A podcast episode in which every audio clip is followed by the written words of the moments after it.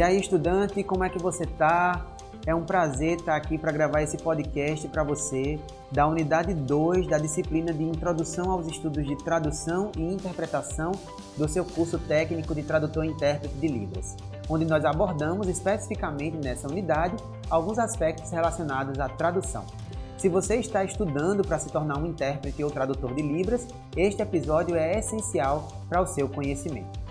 Antes de continuar, gostaria de te convidar a se inscrever no canal do EducaPE no YouTube, onde você terá acesso a diferentes aulas produzidas pela nossa escola. Acesse também as nossas redes sociais no Instagram como ETEPACEAD.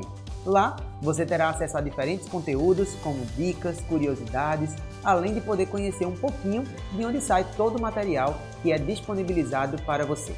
Vamos voltar para o nosso conteúdo? Você deve ter lido um pouco sobre os processos de tradução. Agora, vamos ampliar um pouquinho sobre os procedimentos técnicos de tradução adotados, seja uma tradução direta ou oblíqua.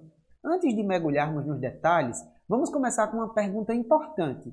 O que é tradução direta e oblíqua? A tradução direta é um processo em que o intérprete ou tradutor transmite a mensagem da língua de origem, a LO, para a língua de destino, conhecida como LD, de maneira quase literal, mantendo a estrutura gramatical e a ordem das palavras o mais próximo possível da LO, ou língua de origem. É como se você estivesse espelhando as palavras e frases de uma língua para outra. Por outro lado, a tradução oblíqua envolve uma abordagem mais flexível.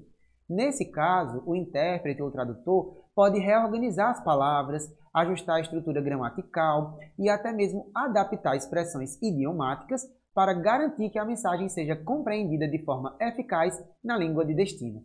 A tradução oblíqua se concentra em transmitir o significado e a intenção da mensagem, mesmo que isso signifique uma reorganização significativa das palavras.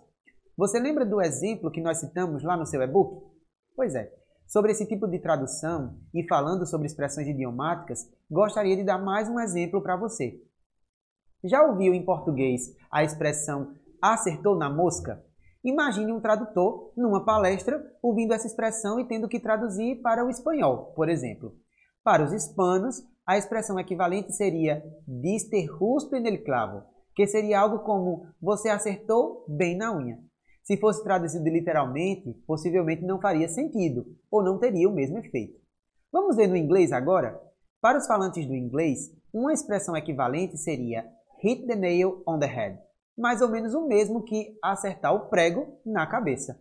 Viu só? As escolhas tradutórias farão toda a diferença para a execução de um bom trabalho. Agora que nós entendemos as definições básicas, vamos explorar quando cada abordagem é mais apropriada. A tradução direta é frequentemente usada quando a fidelidade ao texto original é fundamental. Isso pode ocorrer em contextos legais como depoimentos em tribunal, ou em situações em que é importante preservar a estrutura específica do discurso, como em palestras técnicas. Por outro lado, a tradução oblíqua é útil quando a mensagem precisa ser adaptada para se adequar ao contexto cultural e linguístico da língua de destino, ou LD. Isso é comum em traduções literárias, onde o estilo e a fluidez são essenciais para uma leitura agradável. É importante notar que a escolha entre tradução direta e oblíqua não é uma abordagem única. Muitas vezes, um intérprete ou tradutor precisará equilibrar ambas as técnicas, dependendo do contexto e das necessidades do público.